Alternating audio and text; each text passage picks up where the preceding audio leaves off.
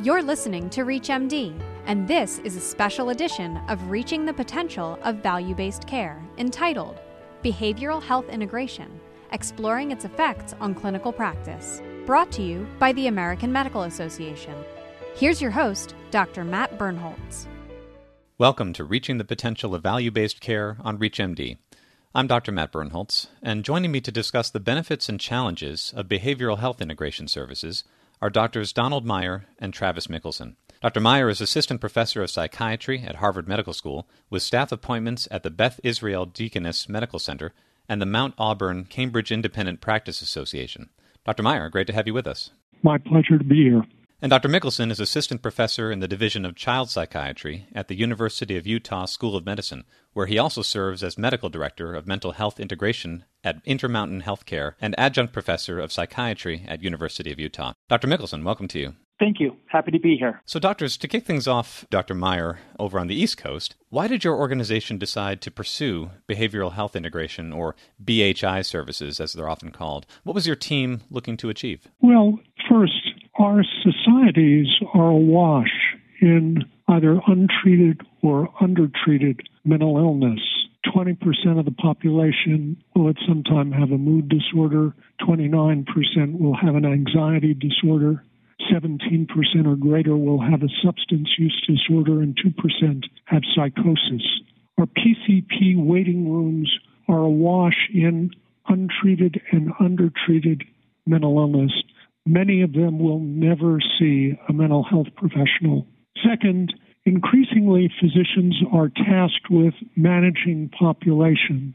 The mission of behavioral care integration was twofold to identify these two different groups that have significant overlaps and then identify avenues of intervention. So, Dr. Meyer, those are obviously some sobering statistics that help propel the mission of your program. How did you take the first steps in this direction?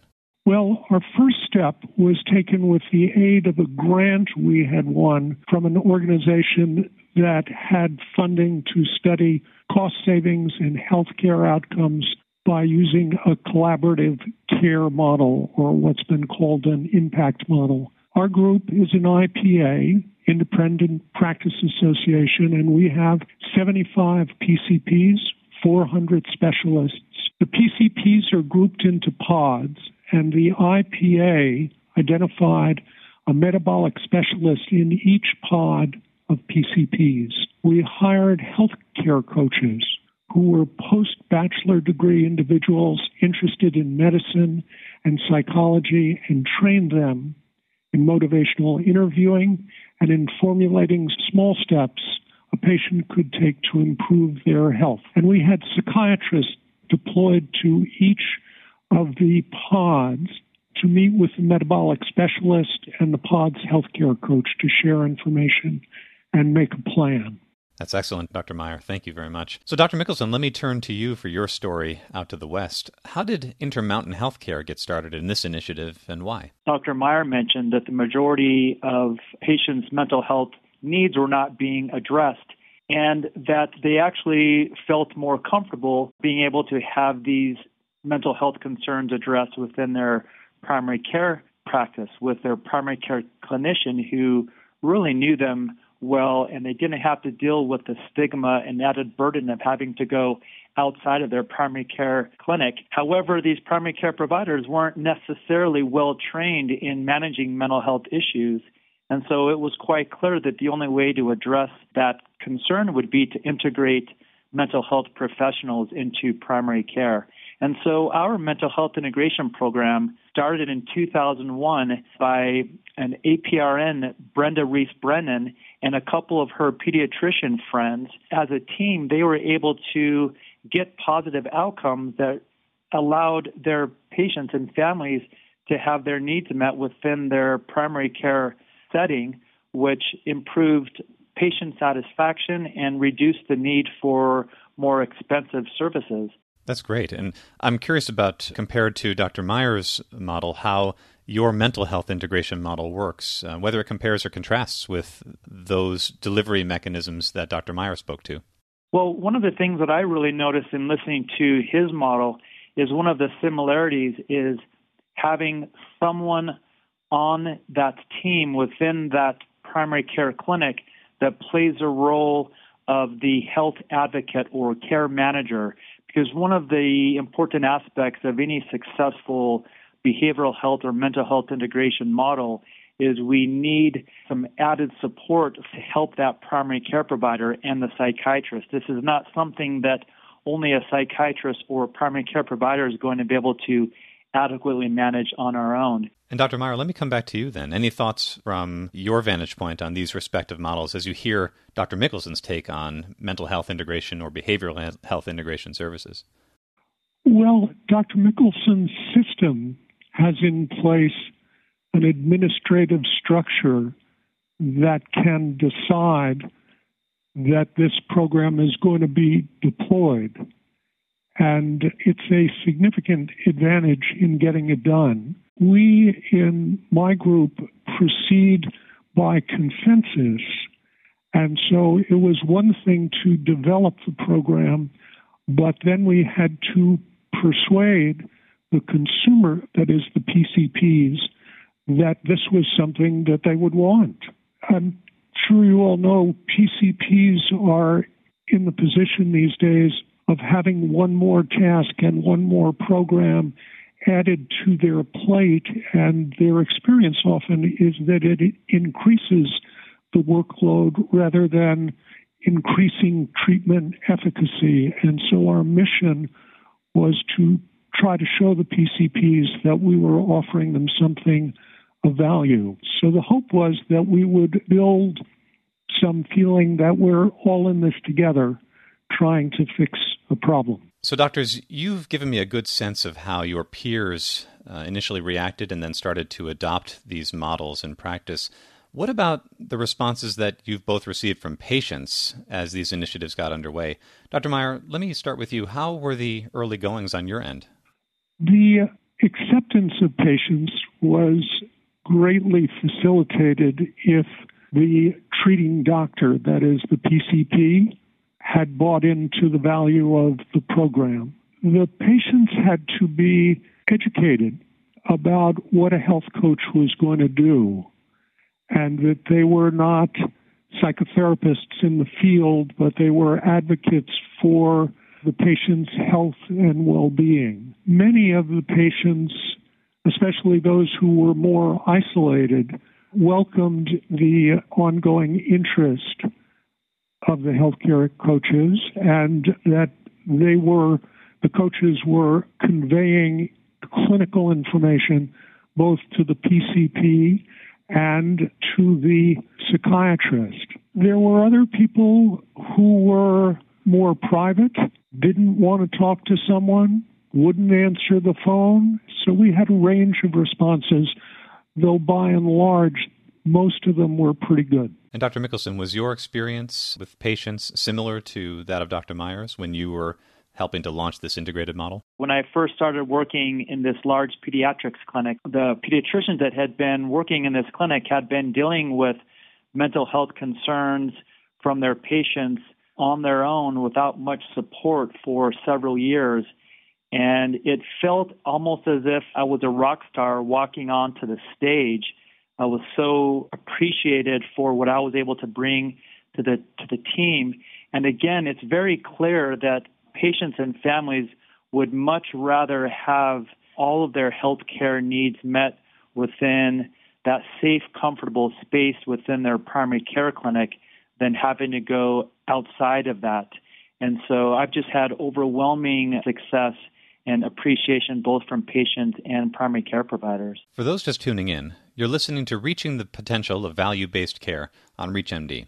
I'm Dr. Matt Birnholz, and today I'm speaking with doctors Donald Meyer and Travis Mickelson about their experiences implementing behavioral health integration models into practice. So, doctors, we've gotten a good sense of the origins, the early developments, and some of the patient and peer responses to these initiatives from your respective vantage points. I'd like to now cover some of the challenges you've encountered along the way. So, Dr. Mickelson, what barriers have you come across and how have you addressed them to date?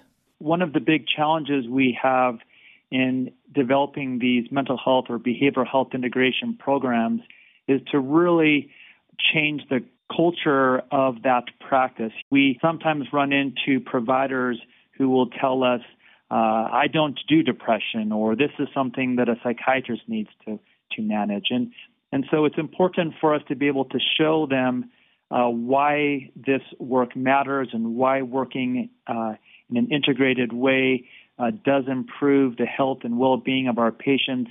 And if we do this right and do this well, we can actually decrease the primary care stress and burden that they're under. And also, if we can do this in a way that really measures outcomes, we can show that we are improving quality and decreasing the high cost of care. And Dr. Meyer, are there any additional issues, expected or unexpected, that you're still dealing with over on the East Coast? Yes. One of the issues when we first conceived of this program was to facilitate PCPs treating various types of depression and anxiety. As we examined the patient pools we had, both from our registry and from the electronic health record and the PCP referrals, we also identified uh, patients who were in the community who were undertreated or untreated, but who had a substantial mental illness that I felt was outside the wheelhouse of your average PCP. And so we were able to offload that clinical responsibility to an appropriate specialist. And I, I think everybody was better served by that determination. We also faced monetary issues because the grant ran out and the IPA decided they wanted to continue something, but they didn't have the financial wherewithal to replace what the grant had been giving. And so we had to form a second iteration to try to address these two patient populations. So clearly, there are some overlapping issues from your respective practices. But since implementing BHI services, I'd love to know from both of you what kinds of changes in outlooks from that culture change you both spoke to that was needed um, to responses to outcomes, uh, most importantly, that you've seen since that time. Dr. Meyer, can you speak to the impact that these programs have had? Yes, well, one of the most satisfying things about these programs is that we saw the hoped for differences. So if you look at the aggregate scores on PHQ-9s, they improved dramatically because of these programs. And if you look at hemoglobin A1Cs or at blood pressure control, those improved as well. And the experience really of the the team was also very positive. It certainly sounds so. How about how about for you, Dr. Mickelson? Likewise, I also found in our program that overwhelmingly our primary care providers really appreciate that this mental health integration program is just a critical component of our value based healthcare strategy. And that value is felt both by the physicians and patients alike. We are receiving measurable improved outcomes, lower costs, and that's an excellent thing to be able to see. And also, just in a time today where we're really dealing with large amounts of physician disengagement and increased risk of suicide and suicide rates, just having that immediate and accessible help uh, for that distressed patient has just really been invaluable. So, doctors, my last question to you both then, considering our audience, what advice would you give those who are considering implementing behavioral health integration models into their practices? And Dr. Mickelson, let me start with you. Yes. So, number one, I just feel that this is the most meaningful work that I can imagine doing as a psychiatrist. Number two, it's critical to have that leadership support and have the adequate resources that are really needed for our primary care medical homes to be successful.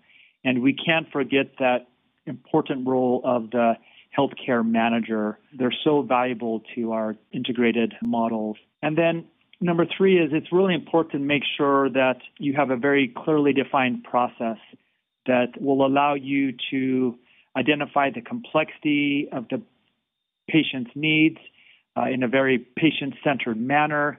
Uh, that will help you identify the appropriate level of engagement required from the behavioral health integrated team and what that level of care that would be needed. Thank you, Dr. Mickelson. That was really informative. And Dr. Meyer, you have the last word. I think it's important, whether you are big or small, that you attempt to address these questions we've talked about because they're major determinants of health and illness with your patients. There are various forms of uh, behavioral health integration that can be scaled to a single practice, to a group practice, or to a major system. And each of them, in their own ways, provides access for intervention for these patients. And I would just say it's it's an enormously satisfying kind of work to do. Well, with those great takeaways from both of my guests, I want to thank Dr. Meyer and Dr. Mickelson for joining me to discuss the current realities, challenges, and opportunities for physicians considering behavioral health integration models in practice. Doctors, it was great having you both on the program. It was my pleasure to be here. It was a real pleasure. Thank you. This was Reaching the Potential of Value Based Care, sponsored by the American Medical Association. To access other episodes of this series, visit reachmd.com slash value-based care, where you can be part of the knowledge.